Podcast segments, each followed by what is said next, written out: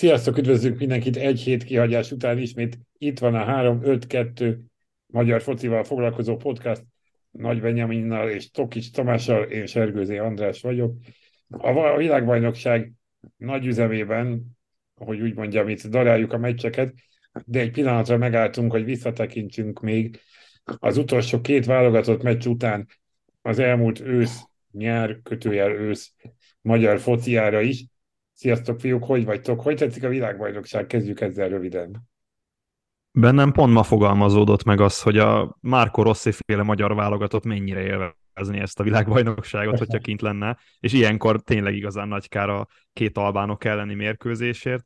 Itt a szaudarábiaiak, illetve Japán is bemutatott, bemutatott egy olyan mérkőzést, amikor keveset van náluk a labda, és ebből a kevés labdabirtoklási fázisból átmenetekkel eljutnak az ellenfél kapujához, és, és viszonylag hatékonyan tudják befejezni az akciókat. Márko Rossi válogatottja ugyanebben jó, szóval, szóval én sajnálom, hogy nincs ott a magyar válogatott, és ez nem azért, mert most a, a, magyar, a nem tudom, a hazafiasság, meg a, meg a, meg a lokál patriotizmus beszél belőlem, csak mindössze az, hogy, hogy ez a, az alapállás, amit mondjuk a magyar válogatott játszik, meg az elképzelés, amit Márko Rossi az elmúlt években, egy másfél évben megvalósított, az igazából feküdne e, ennek a világversenynek.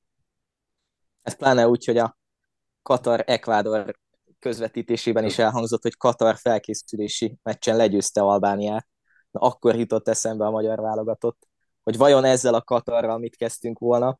Tehát ugye láttuk itt a két felkészülési meccs alapján is, hogy azért még, még van hova fejlődni, és az idézőjelben kisebb válogatottak ellen azért még van, van mit csiszolni de tényleg jó lenne látni ezt a magyar válogatottat a VB-n, és amilyen a jövő egyébként, és ahogy ezeket a válogatottakat itt elnézzük a világbajnokságon, nem egy ismerőstől, baráttól hallottam azt, hogy, hogy ez a magyar válogatott elférne a világbajnokságon a mutatott játék alapján, hogy talán joggal bízhatunk abban, hogy majd négy év múlva egy picit izgalmasabb lesz nekünk is a torna.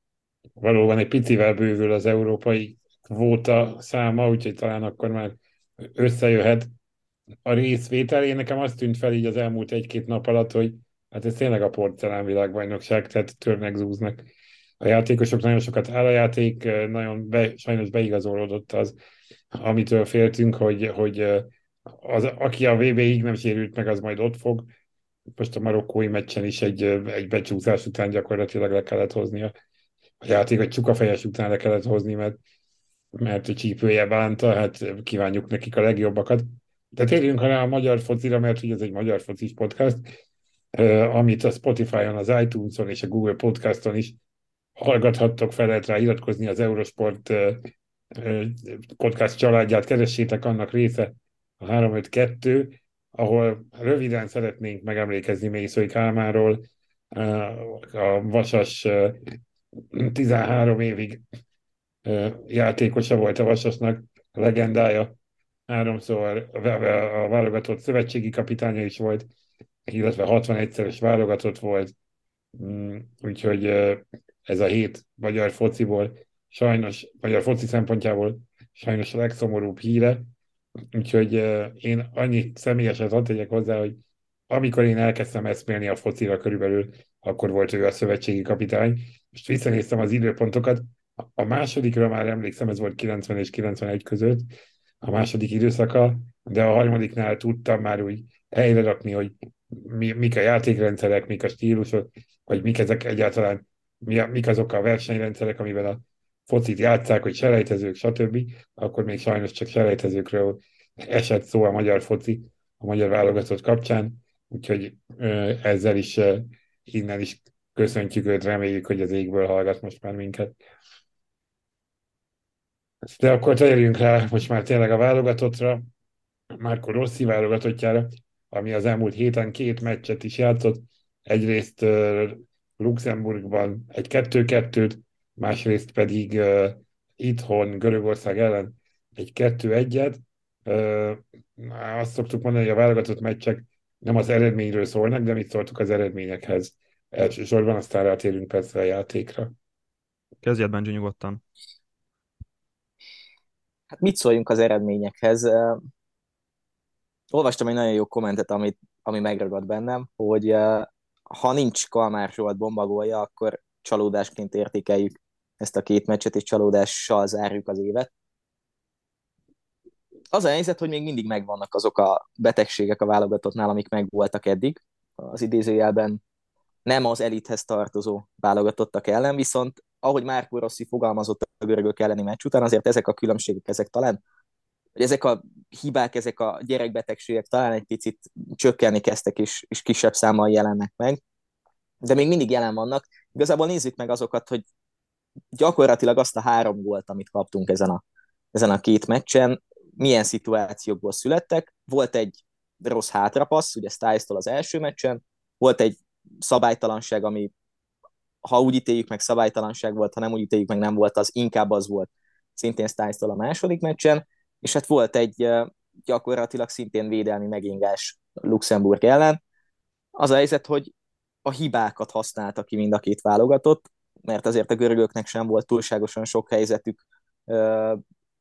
Nagyon jó az a védelem Szalai Attilával, Orbánnal, Vodka is teljesen jól megoldotta a feladatát. A Luxemburg elleni meccs meg egy picit a kísérletezésről is szólt, és azért látszott a válogatottnak a támadó játéken, hogy Ádám Martinnal talán nem a legmegfelelőbb lesz ez a, ez a játékrendszer, és amire mindenképpen választ kaphattunk az az, hogy, hogy lehet ez a hamis 9-es megoldás lesz az igazi. Azért sokkal gördülékenyebben ment a, a görögök ellen a salai szoboszlai kapcsolat, és azért nem veszem ide Zsuzsákot, mert azért látszott, hogy ő ebbe a játékrendszerbe tényleg nem illik bele, és ezt ki kell mondani. Hiába játszott nagyon aktívan, nagyon lendületesen, jól voltak jó lövései, azért látszik, hogy összeszokott ez a válogatott már, és akár Sallai, akár ha úgy van gazdag, Dániel oldja majd meg ezt a hamis 9-es posztot, teljesen, teljesen rendben lesz. Német András ugye lehet, lehetőséget kapott, talán a tippünk nagyjából úgy félúton vált be, Tomi. Ugye te tippeltél talán 25 percet, én meg 45-öt, tehát egy fél időt valahol ott ugye kettő között volt ezzel a 35 perccel nagyjából, 30-35 perccel, úgyhogy tetszett a játék egyébként neki is, örültem az új bemutatkozóknak ebből a szempontból, és hát annak örültem talán a legjobban így a két meccs alapján, hogy Kalmár Zsolt egy ilyen lelki pluszt kapott, mert ez, ez abszolút abszolút karrierváltoztató lehet, én azt mondom. Segít a visszatérésben, igen. Tomi, te mit láttál? Az eredményekre ránézve ez, ez szerintem nem nézik rosszul, és most lehet, hogy ez hülyén hangzik, meg, meg én egyébként alapvetően sokkal pessimistább vagyok nálatok szerintem, most mégis én leszek az optimista hang. Én nem láttam ebben olyan, olyan elképesztően nagy kivetni valót, hiszen Luxemburg ellen ugyanúgy nem működött a, a magyar válogatott labda, labdabirtoklási fázisai, tehát ugyanúgy nem tudtunk, nem tudta ráerőltetni labdával az akaratát a magyar válogatott a luxemburgira, a görögök ellen pedig igazából ez a, ez a 60-40-es labdabirtoklási megoszlás, ez tökéletes volt a válogatottnak, amely tudott kontrázni, ezáltal sokkal több helyzetet bírt, vagy sokkal több kapuralövésig jutott, mint a görög csapat, és ha ezt nézzük, és, és elnézem mondjuk az első gólt, szerintem a magyar válogatottnak ez áll jól, hogy megnyílnak a területek az ellenfél mögött, és ott igazából lehet a játékosok kreativ, támadó játékosok kreativitására bízni a, a, a támadások szövését, itt akár Szoboszlai, Sallai, Callum Stiles, Kerkez Milos, hogyha már ilyen játékosokról beszélünk, ami nekem igazából ez, ez, ez az egy része nem tetszett, meg hát, de valamennyire ezt vártam is, hogy ez így fog működni, amit, amit az előbb mondtam, hogy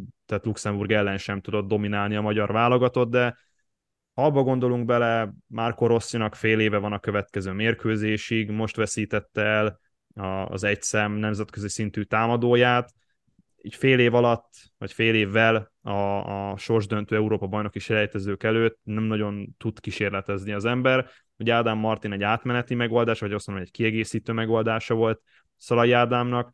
Német András abban a fél órában, amíg pályán volt, egyáltalán nem nézett ki rosszul, sőt, ez a, ez a Kerkez Milos Német András interakció, ez, ez, ez, ez biztató jövőre nézve, és, és az, hogy ebben, ebben a két, ebben a két mérkőzésbe bele kellett valahogyan sűríteni Zsuzsák Balázsnak a, az állítólagos búcsúztatását, ezért alaposan lekorlátolta szerintem Marco Rossi um, lehetőségeit, de ez szerintem őt egyáltalán nem lepte meg, vagy egyáltalán nem ejtette kétségbe. Ugyanazt hozta, amit, amit láthattunk Németország Olaszország vagy pedig Anglia ellen a magyar válogatott ugyanabban a stílusban játszott, csak éppenséggel a luxemburgi csapat átadta nekünk a labdát, így nekünk kellett kezdeni valamit a labdával, lásd például az olaszok is ugyanezt csinálták, a görögök pedig alapból egy labdával dominánsabb csapat, tehát nekik, nekik lételemük a, a labdás, labdás játék, és ez kijött a, az utolsó mérkőzésen. Na most mi lesz akkor ezen túl Ádám Martin szerepe? Tehát ezt láttuk, és ezt nyilatkozta is a kapitány, hogy, hogy ő nagyon jó kiegészítő ember, valóban az eddigi meccseken, noha volt nem lőtt, de azért mindig jól állt be az utolsó 10-20 akárhány percre, ami segített frissíteni a játékot. Most azonban nincs meg az az egy az egyben csere lehetőség, ami Szalaihoz képest, hogyha egy kicsit át kell alakítani a válogatott struktúráját ezzel, hogy nem a klasszikus ék lesz a befejező ember, ez ad-e hasonló módon munkát, hogy ilyen röviden fogalmazzak Ádám Marcinak, vagy pedig lesznek olyan szituációk, amikor éppen erre lesz szükség. Szerintem ez leginkább Marco Rosszinak fog munkát adni.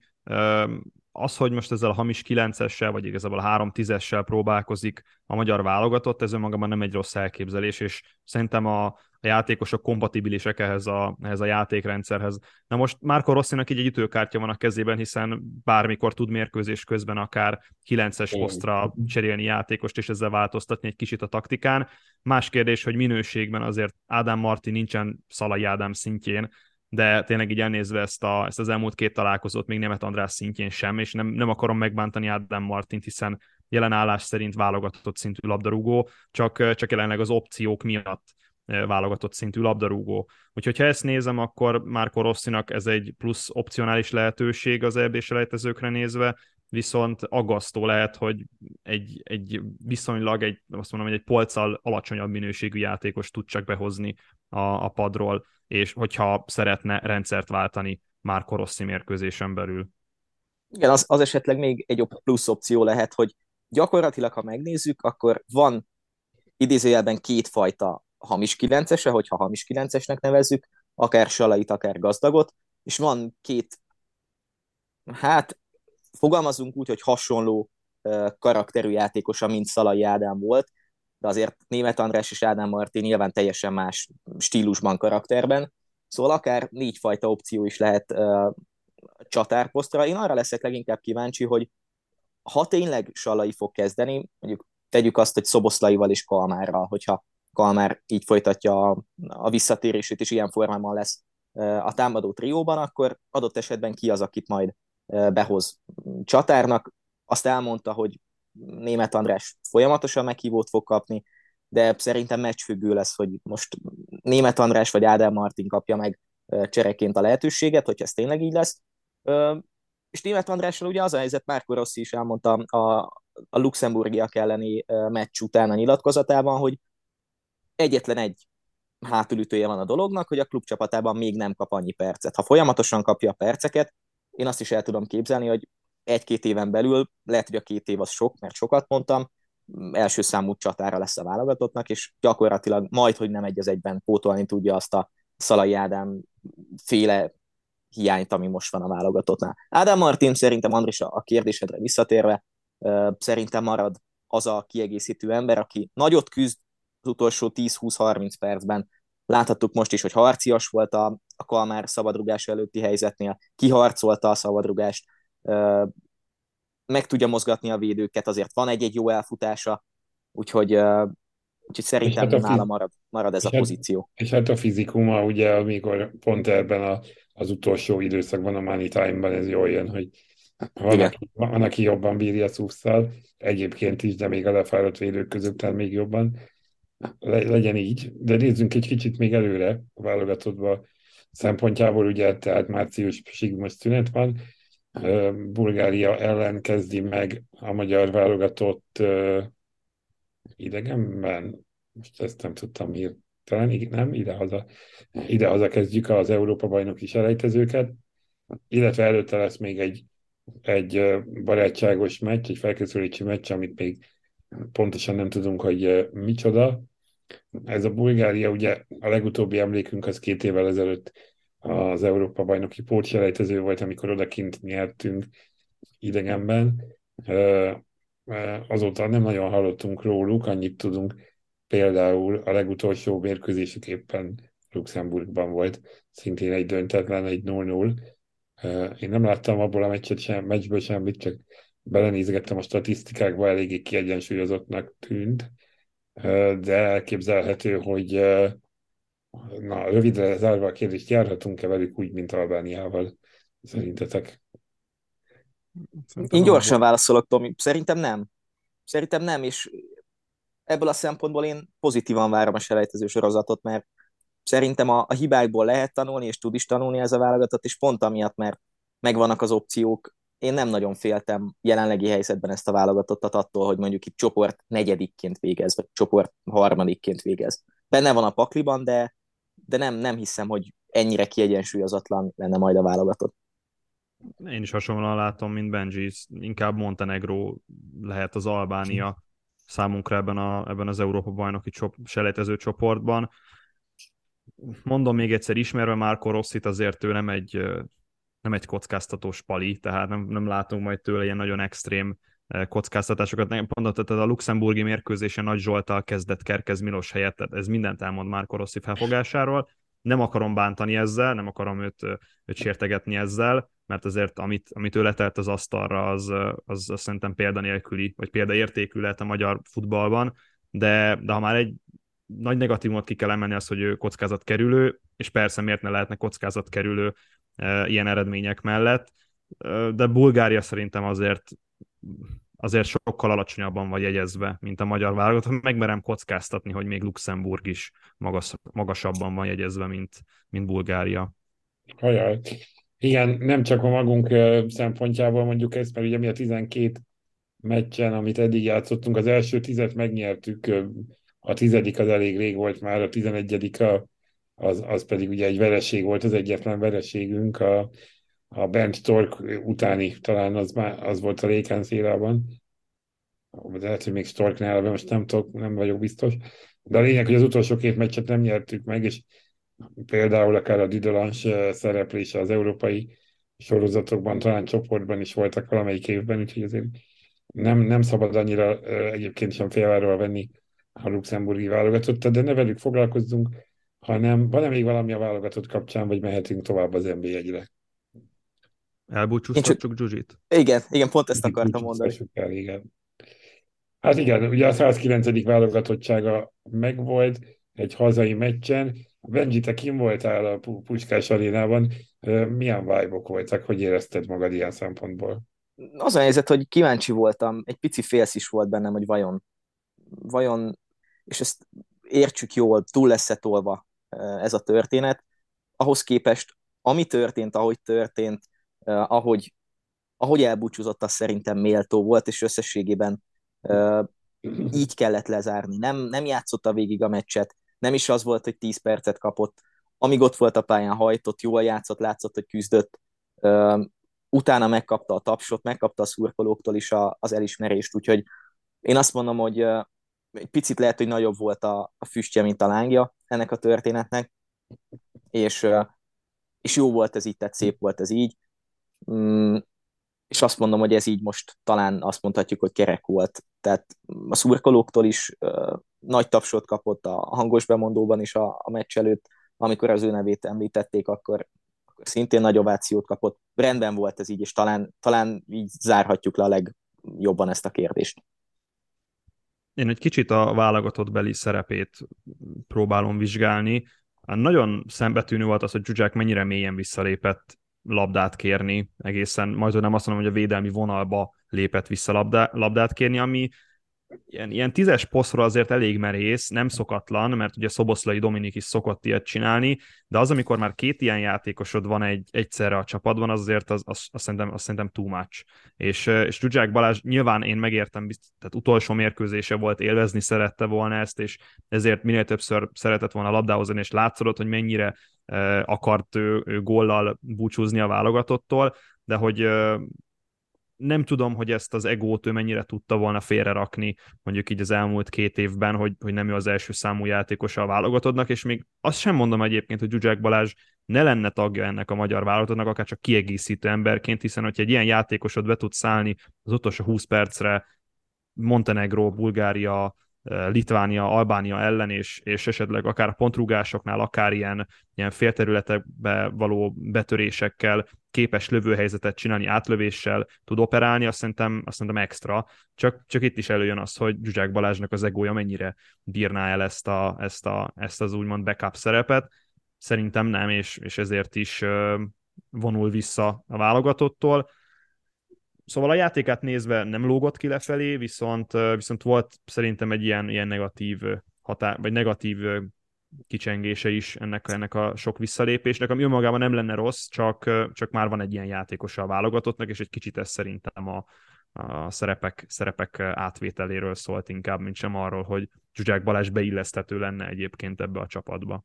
Pont azon gondolkoztam, hogy legutóbb mikor játszott ilyen poszton Zsuzsák, és talán még a Dinamo Moszkvában voltak ilyen meccsei az orosz bajnokságban, ahol, ahol ezt a fajta a, a támadó szekció jobb felén, de nem a szélen játszó játékot nyújtotta, és talán az a Dinamo Moszkvás korszaka volt a, a hát talán a, amikor viszonylag sok volt lőtt abból a pozícióból, de azt látszott, hogy befelé húzott a ballábára, ott megvoltak a lövések, de azért látszott az is, talán már a 20. percben, hogy, hogy lehet, hogy fizikálisan már, már nincs azon a szinten, mint a válogatott többi játékosa. Egyébként egyetértek, Tomi, hogy egy 20 perces kiegészítő embernek, hogyha csak azt megnéznénk, hogy, hogy ő milyen játéka képes, az, az teljesen illene még ebbe a válogatottba. Igen, de valószínűleg egy olyan ember, aki az ő pozícióját a maga idejében ott töltötte be ebben a válogatottban, ahol az nem, teljesen természetes, hogy nem akar 20 perces kiegészítő ember ember lenni és nem is kell neki. Tehát, hogy, hogy, hogy valóban volt egy neki egy időszaka, amikor ő volt a mostani Szobosztai Dominik, már most a válogatottban való pozíció, már nem a, nem a pályán, hanem a, na értitek, tehát, hogy, hogy ez az időszak véget ért, ezt az embernek nyilván nehéz feldolgozni, általában az ilyet nem látunk bele tudunk leszűrni bizonyos dolgokat nyilatkozatokból, az ország állapotából, a közbeszédből, hogy ez, hogy áll, ez a helyzet, hogy állhat ő benne, de hogy, de hogy ez teljesen természetes szerintem, hogyha, hogyha ha, ha, ha, nem, ha nem akar a kiegészítő ember és az is természetes, hogyha ezt az ember nehezen érti meg. De hogy valószínűleg ez a kérdés eléggé teoretikus, mert hogy nem fog nyilván már nem fog előfordulni. Ha csak de... Még, még egy, egy gondolat jutott eszembe a, a pont a meccsen, hogy ö, tudni kell, mikor abba hagyni. Hm. És ez talán az utolsó utáni pillanat volt Zsuzsáknál, és vannak olyan extra klasszis magyar sportolók, akik sajnos nem biztos, hogy tudják, vagy tudták, hogy mikor kell abba hagyni. És itt hozhatnánk egy-két példát a mai nagy magyar sportolók közül is. Szerintem sokan tudják, hogy kire gondolok most. No, úszónő. Hát... Úszónő, ennyit segítek. Kicsit hasonló, hasonló érzek vele kapcsolatban is. Beszélgettünk már róla is, Benjivel a mikrofonok előtt nemrég. De, de akkor inkább kívánjunk több olyan nagy sportolót itt, itthon is, aki időben vissza tud vonulni. Ettől függetlenül valóban azért szép volt élmény lehetett akár a helyszínen akár a tévén keresztül is ez a búcsúztatás. De búcsúztassuk az NB1-et is, mert hogy gondoltuk egy kicsit összefoglalni az, a, a, a, a szezon első felét, de mielőtt belecsapunk, itt említem, hogy ugye most azért elvonulunk egy kicsit téli szünetre, de már említettük korábban is, hogy fogunk azért majd jönni viszonylagos rendszerességgel, még nem látjuk pontosan, külön kiadásokkal, interjúkat tervezünk, remélhetőleg még karácsony előtt egyet, aztán januárban is, úgyhogy majd figyeljétek a feedeket, illetve a, az oldalon is írunk róla cikket, hogyha ez előfordul és megtörténik. De beszéljünk az NB1-ről. Elsősorban, amit én els, első pontnak fölírtam magá, magamnak, hogy volt sok kurva gyengézés, ugye az egyik címünk ez is volt. Közben viszont talán a szezon, az elmúlt szezonok legjobb meccsei közül is láttunk egyet-kettőt. Itt kiemeltük például a Fehérvár Fradit, ami az utolsó fordulók egyikében volt. Szóval érzek egy ilyen kettősséget, hogy nagyon sok kiemelni való van, közben meg nagyon sok nézhetetlen meccset néztünk. Hogy látjátok ti ezt? Melyik marad meg bennetek erősebben? Pont, pont mint a világbajnokságon egyébként, hogy vannak nézhetetlen meccsek, meg vannak olyanok, mint az angol-irán, amilyen gólzáporos találkozókat hoz.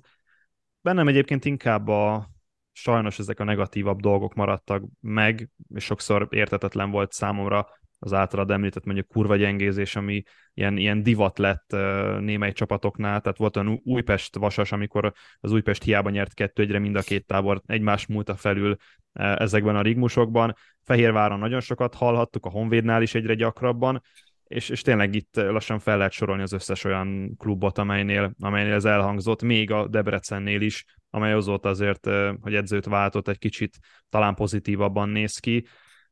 Sajnálom, hogy egy ilyen irányba tart a magyar válogatott, és, és ez részben annak köszönhető, hogy milyen edzői kultúra, vagy milyen stílus uralkodik igazából az NB1-ben, ez a, ez a visszaállók, mély blokk, közepes blokk, 5-3-2, vagy 5-3-2, vagy 5-2-3, és innen kontrázok, ez azért nem a legbizalomgerjesztőbb dolog, és amikor majd nyilván egy külföldi megfigyelő eljön és szeretne egy magyar fiatalt esetleg egy külföldi csapathoz elvinni, akkor nem egy, nem egy mezőköves találkozót fog választani, ahol valószínűleg nyilván Kálai rendkívül jól futballozik, viszont mégis egy, egy védekező csapatban kell tengetni mindennapjait, szóval, szóval egy kicsit így összekötve a, a magyar edzői, nem is feltétlenül a magyar edzői garnitúr, hanem az, ami a magyar bajnokságban, a magyar élvonalban e, ilyen edzői trend, vagy, vagy játékfilozófiai trend, az igazából rányomja a bélyegét az ilyen találkozókra, és véleményem szerint ezért látunk ennyire sok gyenge színvonalú mérkőzést itthon. Mondhatjuk azt összefoglalva, hogy nem sok minden változott szerintem az előző szezonhoz képest, hogyha megnézzük a nagyobb csapatokat, vagy mondjuk úgy, hogy előző szezonokhoz képest az Újpest szenved, a Honvéd szenved, a Fehérvár előző szezonhoz hasonlóan szenved. Voltak meglepő csapatok, itt, itt talán leginkább a Kecskemétet lehetne kiemelni, és miért pont a Kecskemét? Mert bátran játszanak. Tehát szépen fogalmazva nem volt tele a, a gatya a meccseken, lendületesen játszottak, valamilyen játékot mutattak, és talán itt a legnagyobb különbség egyébként a többi csapathoz képest, hogy azok a csapatok vannak a bajnokság első felében most, akik valamilyen játékot egyáltalán bemutattak, vagy szerettek volna bemutatni, és nyilván a Puskás Akadémia nem azért álmostotta a tabella első felében az első négy hely valamelyikén, mert Hornyák Zsolt azokat a meccseket produkálta, amiken gyakorlatilag semmit nem csinált a csapat, hanem visszahúzódott, védekezett és nem támadott, hanem azért, mert néha azért változtatott, és azokat a meccseket nyerték meg egy-kettő vagy három góllal akár a Kisvárdának a hajója, azt mondhatjuk, hogy nagyjából kitartott, talán nekik jött legjobban a szünet, és hát nyilván van egy olyan csapat, akiknek már most oda lehetne adni a bajnoki címet, ahogy Waltner Robert fogalmazott a, Robert fogalmazott a Ferencváros Paks meccs után. Ez a Fradi nagyon kiemelkedik ebből a mezőnyből, teljesen mindegy, hogy milyen csapattal játszanak, de azért láthattuk azt jó néhány meccsen, hogy meg lehet őket fogni, vagy meg lehet őket szorítani. Mm, nem Ezt tudom, ha most, így, ha, most, ha most így, csak még egy kérdés rácok, ha most így értékelni kéne, amit elképzeltünk mondjuk augusztusban, hogy milyen lesz ez a bajnokság. Nálatok azt felülmúlta ez az őszi szezon, nagyjából azt hozta, amit vártunk, vagy vártatok, vagy, vagy egy picit jobb volt, mert szerintem szerintem nálam egy picit alul, alul maradt ez a bajnokság, pont az említett nagyobb csapatoknak a megmaradó gyengélkedése miatt. Én azt gondolom, hogy a mutatott játékban kb. azt hozta, amit, amit vártam, amit említesz, hogy a nagyobb csapatok gyengelkedését én inkább hasonló módon a biztonsági játéknak nevezném, mint amit így a válogatott kapcsán is beszéltünk, hogy miért kellene kockáztatni, mikor így is meg tudom, tudok vezetni 8 ponttal, mínusz két meccsel, miért kéne bármit is csinálnom, hogyha be, belég csak benyomni a cheat code, gomb, cheat code gombot, tehát, hogy, hogy valahogy, valahogy azt érzem, hogy, hogy az a fajta innováció, ami rá van kényszerítve egy egyensúlyozott versenyben egy csapatra, az itt nyilvánvalóan hiányzik, mert nincs rá kényszerítve.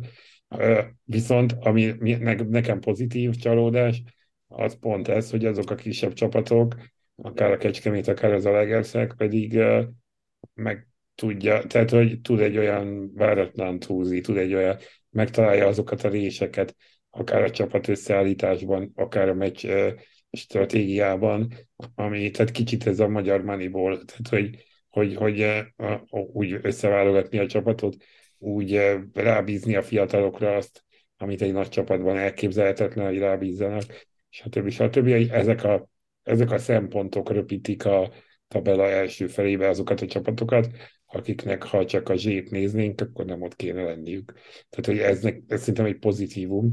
Nyilván a, tehát a, a futball romantika az így áprilisra ki fog kopni, de hogy, de hogy ez tök jó, hogy ősszel viszont még tart.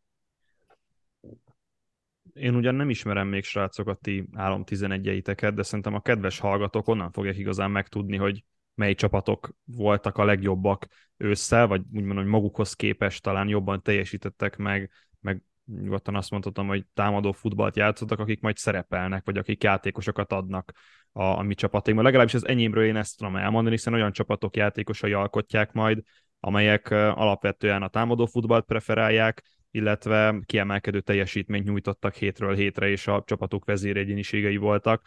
Szóval, ha egyébként én inkább onnan közelítem meg, hogyha a tabellára nézek, ugye a kecskemét szárnyalását leszámítva, szerintem az NBA egy hozza az izgalmakat, hiszen alig pár pont választja el az utolsó öt csapatot, ami azért nem akármilyen izgalmakat hozhat majd a tavaszi szezonra. A, nyilván a bajnokság nyitottsága az egy kicsit így eltörpül, hogy a Ferencváros két meccsel kevesebbet játszva három pontnál nagyobb előnyel vezeti a bajnokságot, de, de összességében szerintem az NBA egy az elmúlt éveket nézve, amilyen olló kinyílt a Ferencváros, és akár a legközelebbi rivális Fehérvár, vagy a többi közeli üldözők között, az, az egyszerűen önmagáért beszél, és egy hatalmas kalaplengetés a Ferencváros előtt. Viszont, hogyha hátrébb tekintünk, akkor szerintem, szerintem az NBA egy hozza azokat az izgalmas momentumokat, amiket az elmúlt években is hozott.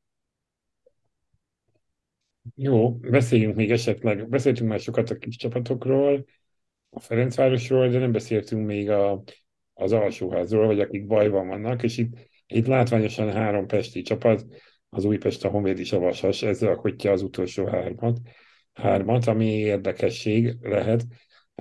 Nem tudom, van ehhez közel, hogy, hogy ezek, ezek pesti csapatok, mert például más sportágokban azért szoktuk szoktuk emlegetni, hogy az az identitásképző, ami mondjuk Körmenden a kosárlabdát, vagy Veszprémben a kézilabdát uralja, az a, az a fővárosnak egy, egy handicap.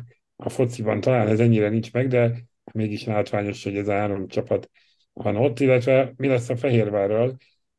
Itt az utolsó néhány fordulóban elég pepita eredményeket hozott, sorrendben döntetlen győzelem, döntetlen vereség győzelem, és kicsit így billegett szerintem bennünk is a vélemény, hogy ez a Fehérvár most akkor elindul-e felfelé Huszti Szabolcsal, vagy nem.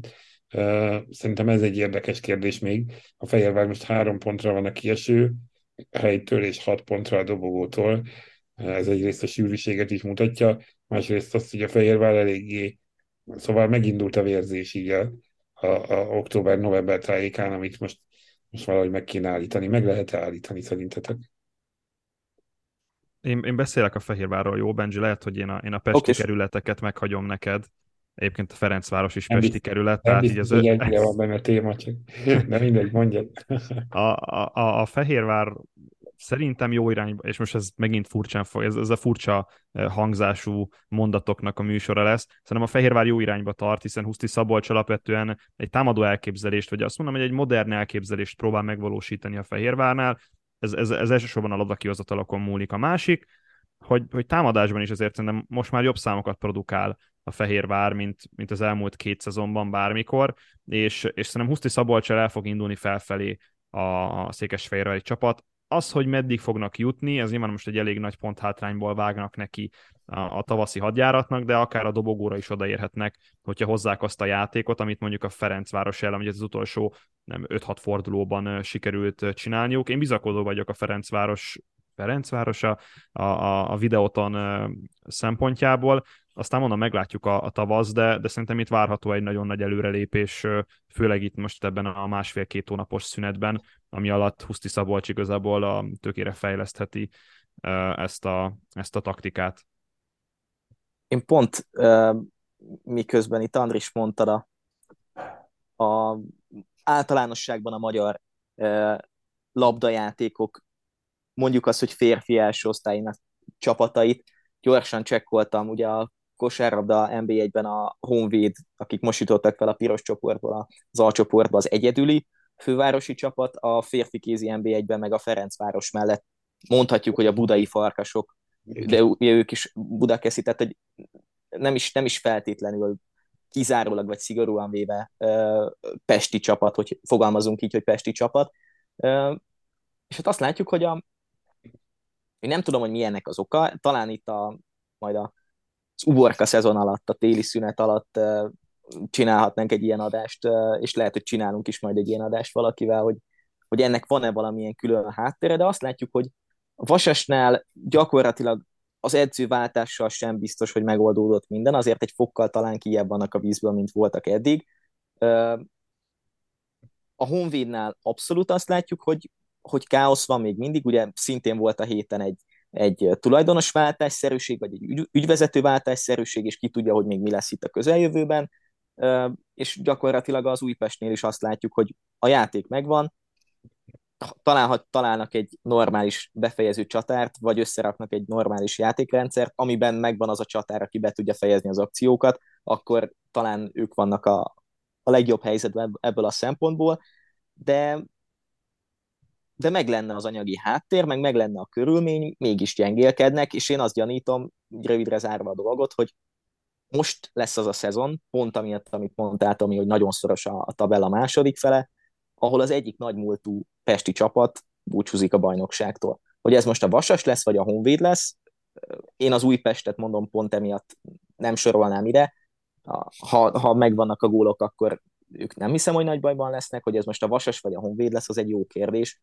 Minden esetre, ha egy ilyen flop top összehasonlítást kéne csinálni, akkor a flop az mindenképpen a Honvéd lenne, a top meg lehet, hogy most ha már beszéltünk a Kecskemétről, akkor a Kecskemét ebből a szempontból. Igen, és akkor még nem akarok ragaszkodni ez a budapesti témához, de tényleg, ha megnézzük, az MTK most már lassan liftező csapatnak mondható, és akkor még régen stabilan B1-es volt a BVSC, szóval, hogy, hogy, hogy sűrűbb volt a pesti élet, és az elmúlt időkben azért ez eléggé kikopott, és hát ez tényleg úgy néz ki, hogy a három Pestiből egy biztos ki fog esni, úgyhogy vagy hát na, nagy valószínűséggel ki fog esni, biztos nyilván nem tudunk mondani. Meglátjuk, hogy ez, ez hogy lesz, melyik lesz. Van-e még általánosságban, amit szeretnétek, vagy beszéljünk róla, vagy térjünk rá a name droppingra? Térjünk rá, úgy látom. Térjünk rá, nyomjuk. Nyomjuk a neveket. Azzal gondoltam, kezdjük akkor azzal, hogy tavaszra. Tominak volt egy jó ötlete, hogy vessük be, hogy hogy kit várunk feltűnni, ki az, akit szeretnénk jobban többet látni jövőre, mármint a jövő naptári évben, aki úgy eddig elkúszott a radar alatt, és akire érdemes figyelni. Tomi, te, ha már te hoztad a témát, akkor kezdte. Nekem az első számú nevem az Gruber Zsombor a Puskás Akadémiából. Ő korábban Bázelben volt kint, ám ott, ám ott nem kellett, de egy Puskás Suzuki kupa győztes labdarúgóról van szó. Gruber Zsombor már bontogatja a szárnyait, van gólpassza is az NB1-ben, szerintem ő előbb-utóbb egy, egy nagyon nagy erőssége lehet a Puskás Akadémiának, és még azt is megérem kockáztatni, hogy előbb-utóbb ő egy, egy nyugati top bajnokságba is szerződtet, vagy inkább az a nyugati bajnokságba szerződtet. Neki egyébként a Red Bull iskola az egy tökéletes lépcső lehetne a karrierjében több ilyen játékost emeltem még ki, akik hát talán milyen fiatalok, de, de tavasszal érdemes lesz rájuk figyelni, például a Pap Kristóf a Paks csapatából, Jairo Samperio a Honvédból, aki azért üde színfolt volt ebben a, ebben a csapatban. Nemányi Antonov játéka engem nagyon meglepett egyébként az Újpestnél, szerintem, szerintem elég magas minőséget képvisel balszányvédőként, és, és Molnár Gábor Kutor Attila érkezésével kezd újra virágozni mezőkövesden nem tudom, hogy nektek mennyiben egyezik meg pár név erről a listáról.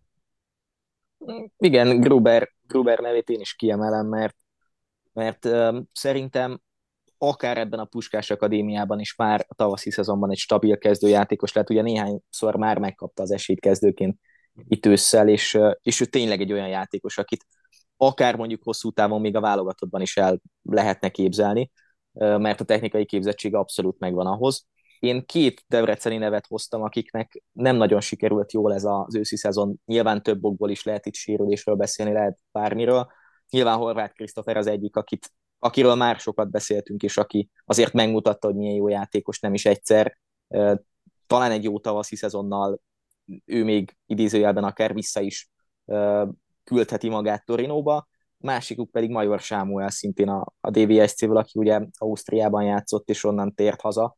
Ő egy picit talán eltűnt így az őszi szezonban, illetve akitől még többet várhatunk, és akit akár a válogatottban szintén majd egyszer elképzelhetünk, mint játékos, Szoboszlai Dominikkal együtt jól összeműködve, együttműködve, az Csobot Kevin.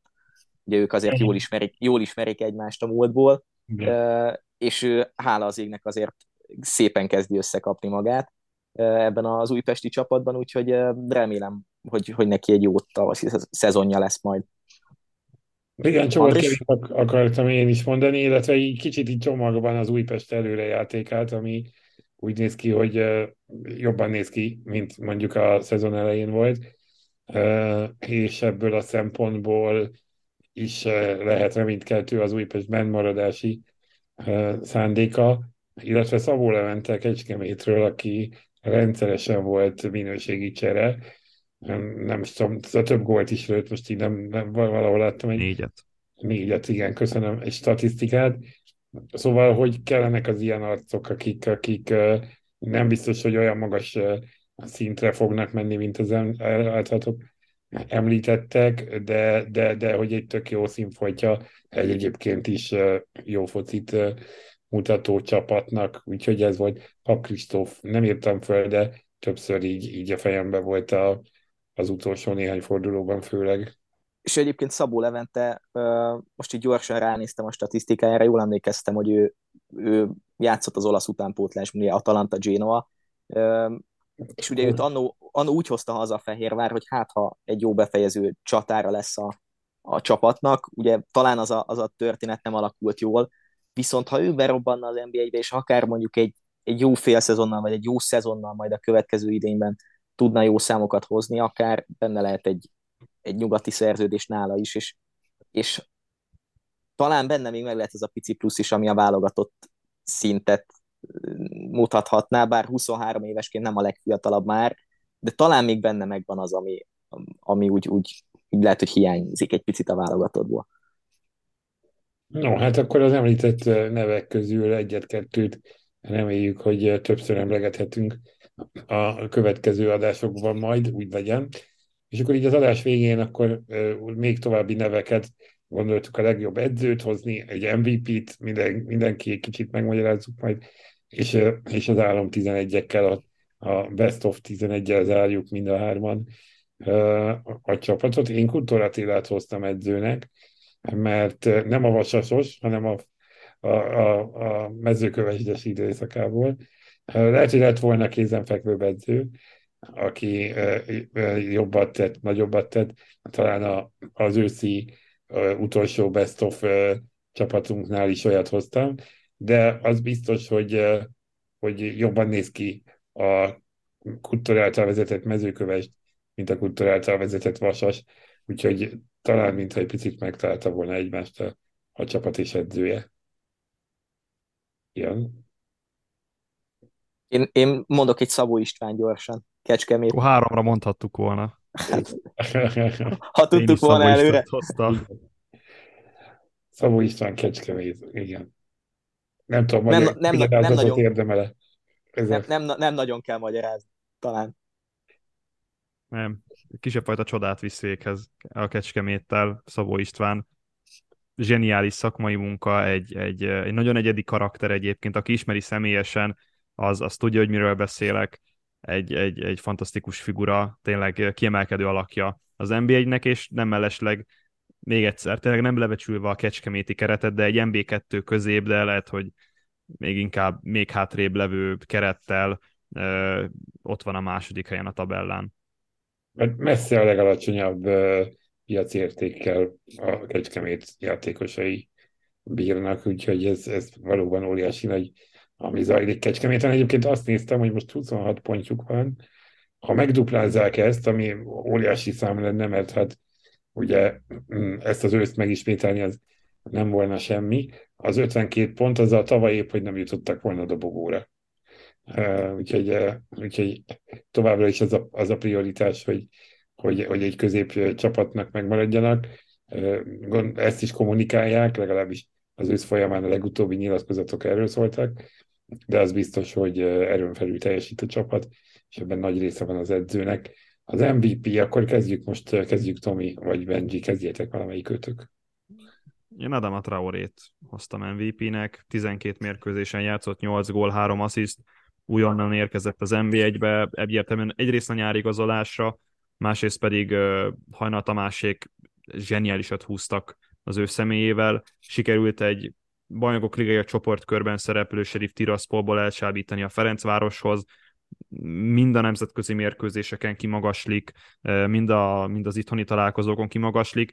Könnyen elképzelhető, hogy tavasszal ő már nem játszik majd az NBA-ben. Egyébként mondom, a kvalitásai, meg az a színvonal, amit ő képvisel, az a minőség az alapján nem is lenne ez, ez olyan hatalmas csoda. Én előre leszögezem, és itt mondtam nektek, srácok, az adás előtt, hogy az álomcsapatomban nem lesz Ferencvárosi játékos, és mondtam is, hogy majd megmagyarázom, hogy miért. Egyrészt azért, mert az MVP-t nálam Adama Zachariasennek hívják, vagy Christopher Traoré-nak, ahogy tetszik. Ők mind nemzetközi szinten, ahogy Tomi, te is mondtad, mind hazai szinten azért kiemelkedtek a mezőnyből. Ráadásul Zachariasen talán még egy szintet tudott is lépni a korábbiakhoz képest.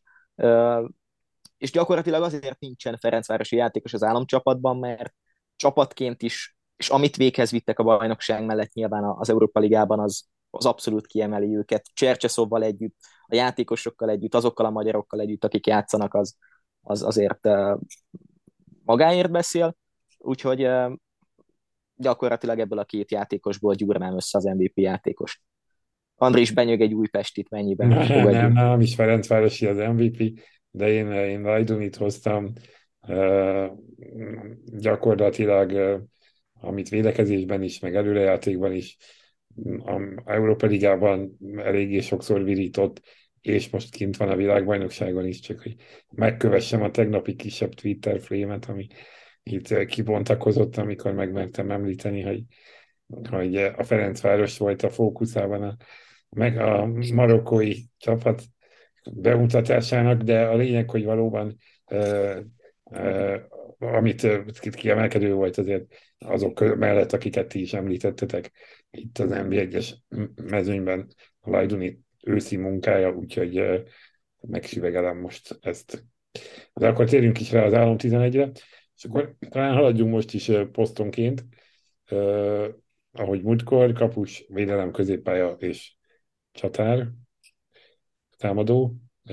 Benji, te neked ki a kapusod? Ricardo Pisitelli, senki más.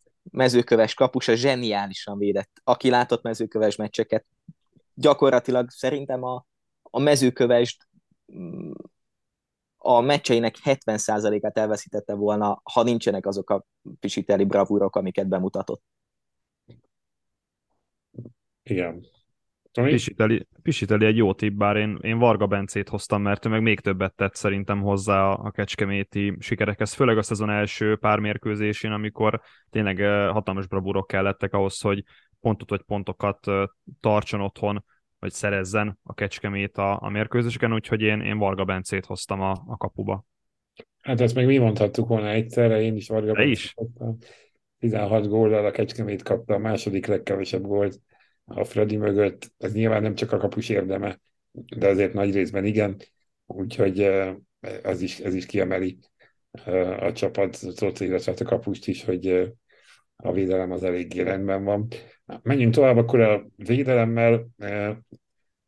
Múltkor megkaptam, hogy boomer vagyok a 4-4-2-vel, úgyhogy a 4-2-3-1-re átálltam.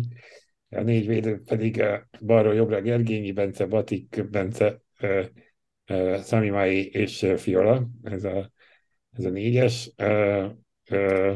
Sami Mai-ről már a Freddy kapcsán nem most, még korábban, nem baj, szóval beszéltünk.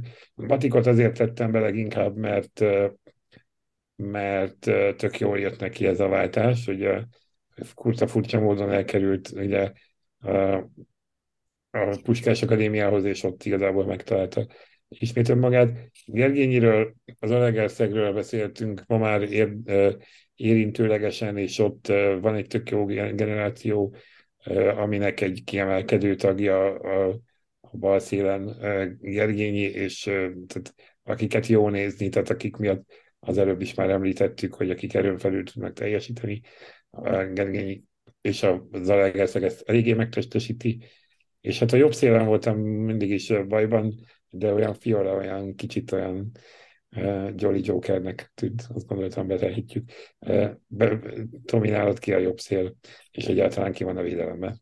Én is én, épp, én, én csak a jobb hátvét, tehát nekem minden pozícióm adott volt, a jobb hátvét pozíción gondolkoztam a legtöbbet. Nekem 4-3-3 a felállásom, nagy Krisztiánt raktam be a Kecskeméden, én egy, én, van a hamis 9-es, most én a hamis 4-est hozom, hogy Nagy Krisztián a jobb hátvéd, ilyen támadó szellemű, Belényesi Csaba és Batik Bence a két belsővéd, és Gergényi Bence egy másik támadó szellemű, hát nem, nem is szárnyvédő, de ugye Gergényi bal középpályást játszott majdnem a szezon nagy részében, de alap, alap, alapból ő egy, egy bal hátvéd, szóval Gergényi Bence és Nagy Krisztián támad a széleken, belül pedig Belényes, illetve Batik Bence akik, akik a hosszú labdákat, meg a párharcokat azért egész jól szokták abszolválni. Tudtam volna, hogy ilyen hamisan tudunk csalni, akkor helyet szorítottam volna a kezdőmben Vágó Leventének, a, a kecskeméti örök csapatkapitánynak, aki végül a, a csoda cserém lett az álomcsapatban.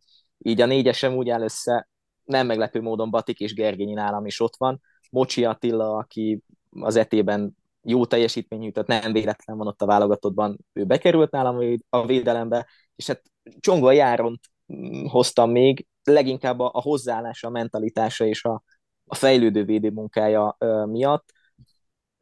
Egyébként, ha már beszéltünk a tavaszi pluszokról, akkor Csobot mellett még tőle is többet várok, és talán azt, hogy stabilan marad a, a válogatott keretben. Szóval Csongvai, Mocsi, Kergényi és Batik ez a négyes. Igen, az Alegerszeg is elég jól állt hátul, 17 gólt kapott, tehát ők kapták a harmadik legkevesebbet, nem véletlen, nem véletlen, hogy több Zalegerszegi védő is bekerült a csapatainkba. De akkor nézzük a középpályákat. Én idehoztam Csongvait, a két védekező középpályás egyikének, és hát úgy élik, hogy az MVP is bekerül a csapatba, tehát Lajduni a másik. A három, a következő sort majd a csatárokkal együtt, vagy a támadó részben mondom. Tomi? Hát nálam azért van két Ferencváros játékos a, középpályán. Christopher Zakariasen, Aysel Ayduni és Banó Szabó Bence került be a, a középpályámba. A Lajduni elsősorban a védekezésért kell, hogy feleljen ebben a csapatban, Zahariasen pedig Banó Szabóval mehet a, mehet a félterületekbe, és, és segítheti a három támadót kezdek egyre jobban megbarátkozni a csapatommal, és mondhatnám, hogy ez egy, ez egy nagyon, nagyon ütőképes gárda lenne az NBA-ben, hogyha ezt valahogyan sikerülne összehozni.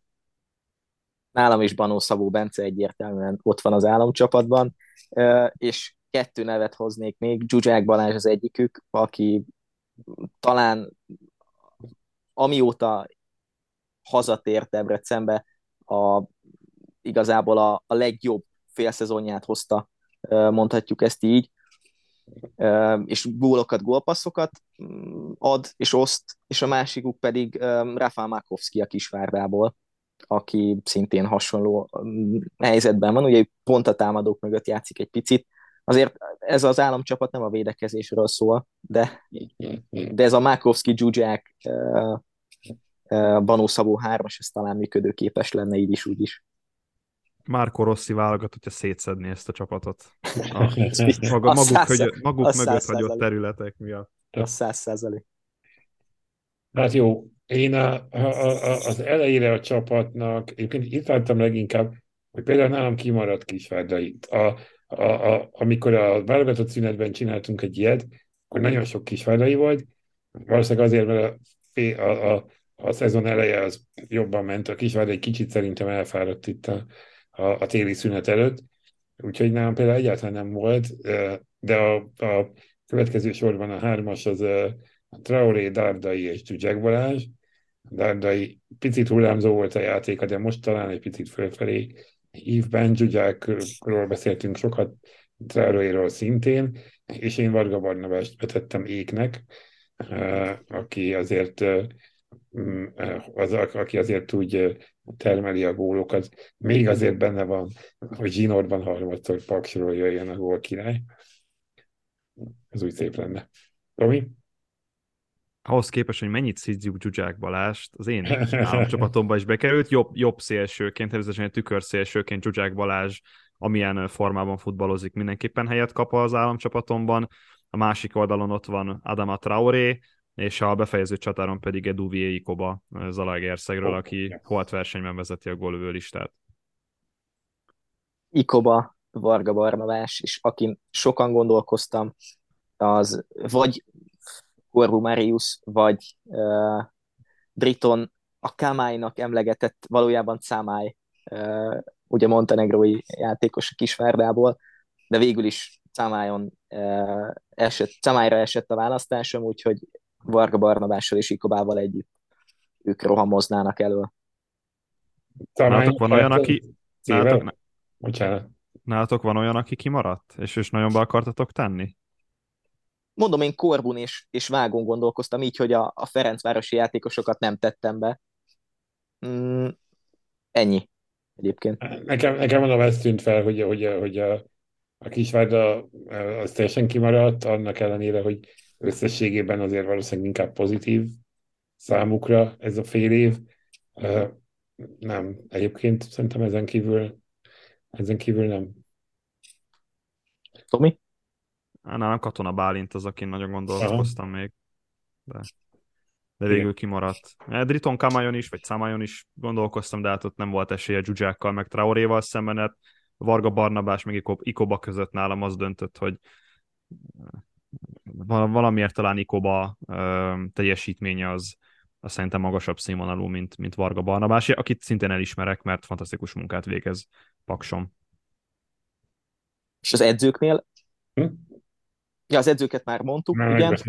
A, igen, az edzőknél még az jutott eszembe, csak így hirtelen átfutott, átfutott az agyamon, hogy ha mondjuk lenne egy olyan opció, hogy mm, egy edzőt véletlenszerűen betehetnétek valamelyik csapathoz, akkor melyik edzőt tennétek, és melyik csapathoz, aki mondjuk ki tudja hozni az állatot idézőjelben az adott csapatból?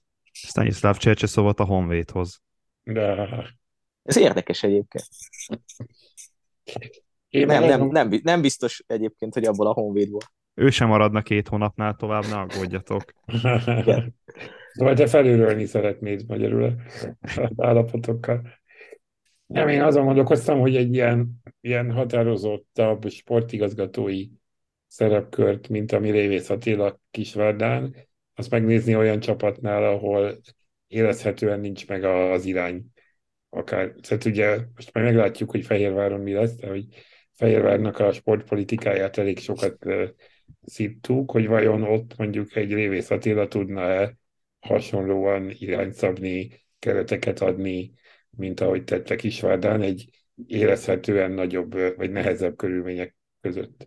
Tehát Fehérváron meg volna a pénzparifa fegyver, ott kijönne ez, az, az engem ez érdekel csak azért jutott eszembe, mert én pont gondolkoztam itt az adás előtt, hogy egy Blagojevic féle Fehérvárt szívesen megnéznék, mert talán a Vidi legutóbb Márko Nikolicsa volt Igen. olyan, amilyen, és hát Blagojevicet meg talán méltatlanul hagytuk ki ebből az összefoglalóból most, mert uh, talán egyszer említetted Tomi, mert amit, amit csinált ezzel a csapattal, az, az, az érdekes lehet a tavaszra nézve. Akár mondjuk a top 5, top 4 sem elképzelhetetlen talán. Igen, a Debrecen nagyon elindult felfelé, és ennek mm, ez, ez érthetően, vagy egyértelműen azóta látszik így, hogy itt van az új edző. No, hát. Tipp, tippeljünk egyet tavaszra most, srácok? A végeredményt? Aha, dobogósok meg kiesők, ahogy a szezon elején csináltuk párszor. Jó. Meg gól király. Ja, a gól király. Tomi kezdte. Jó, uh, Ferencváros. Puskás Akadémia. Bízunk, bízunk Husztiban, és a Fehérvár lesz a harmadik. Kiesőket is mondja meg a gól királyt is? Szerintem mond egyúttal aztán. Fordított pszichológiát alkalmazva a Kecskemét lesz a kieső, az egyik. A másik, a másik meg valamelyik, hát szerintem vagy a Honvéd, vagy a Vasas, de így a jelenlegi állapotokat elnézve inkább a Honvéd. Hol király meg még, én, én továbbra is kitartok uh, Kenán Kodró mellett. No, hát én a, igen, ezt a Ferencvárosi bajnoki címet nem, nem hiszem, hogy bármelyikünk megkapargatná. Úgyhogy én azt mondom, hogy Kisvárda Puskás. A Kisvárda visszatérésében én még látok lehetőséget. De most is harmadik, szóval nem nagyon süllyedt el, csak egyszerűen az, hogy, hogy meg lesz erősebb is talán, mint mondjuk volt novemberben, október végén. Mm, a kiesők én mm, meg nem kockáztatni, hogy marad így, tehát hogy Honvéd és Vasas, mert az Újpestet látom fölfelé jönni, a mezőkövesdet szintén, Fehérvár Debrecen szintén, annál fölöttiebbek pedig, a Pagzelegerszek pedig nagyon nagyot kellene esniük ahhoz, hogy változzon. Hát nyilván változhat Honvédon, a Honvédnál, meg Vasasnál is, de jelenállás szerint ott látom legkevésbé, és akkor én már kitartok Varga Barnabás gól királyi címe mellett. Szerintem Ikoba lesz a gól király egyébként, hogyha nem igazol el télen. Szerintem azért sikerül megtartani őt legalábbis egyelőre. Ferencváros Puskás Akadémia, és gondolkoztam a bronzérmesen, hogy a DVSC vagy az ETE, de talán inkább a DVSC egyébként, hogyha sikerül hozniuk ezt a, ezt a formát. Két kieső, a mezőköves és a honvéd. Szerintem. No, hát a, ez... a, a, paks, a paks lehet még talán kérdőjeles, de igen, ott azért Wal- Waltner, Waltner Robert vagy Fognár György azért csak bent tartja majd őket. Ó, bizony, ez is egy jó kérdés, hogy valóban visszatér-e Fognár György, vagy mi lesz a Paks sorsa, mi lesz... Ha már, ha már szakértőként visszatért, sorsa, akkor igen. egy újabb, újabb comeback Nagy következik. comeback ideje Fognár Györgynek. Ez akkor egy jó zárszó is arra, hogy felajánljuk a hallgatóknak, hogy nézzék a világbajnokságot, amíg NB1-et nem tudnak, addig bírják ki valahogy a brazil-argentin rangadókkal. Úgyhogy ez elő, elő fog fordulni januárban, annál azonban minden bizonyal minket is lehet majd hallgatni hamarabb is. Figyeljétek a híreinket, figyeljétek a forrásokat, és addig is sziasztok! Sziasztok! Sziasztok!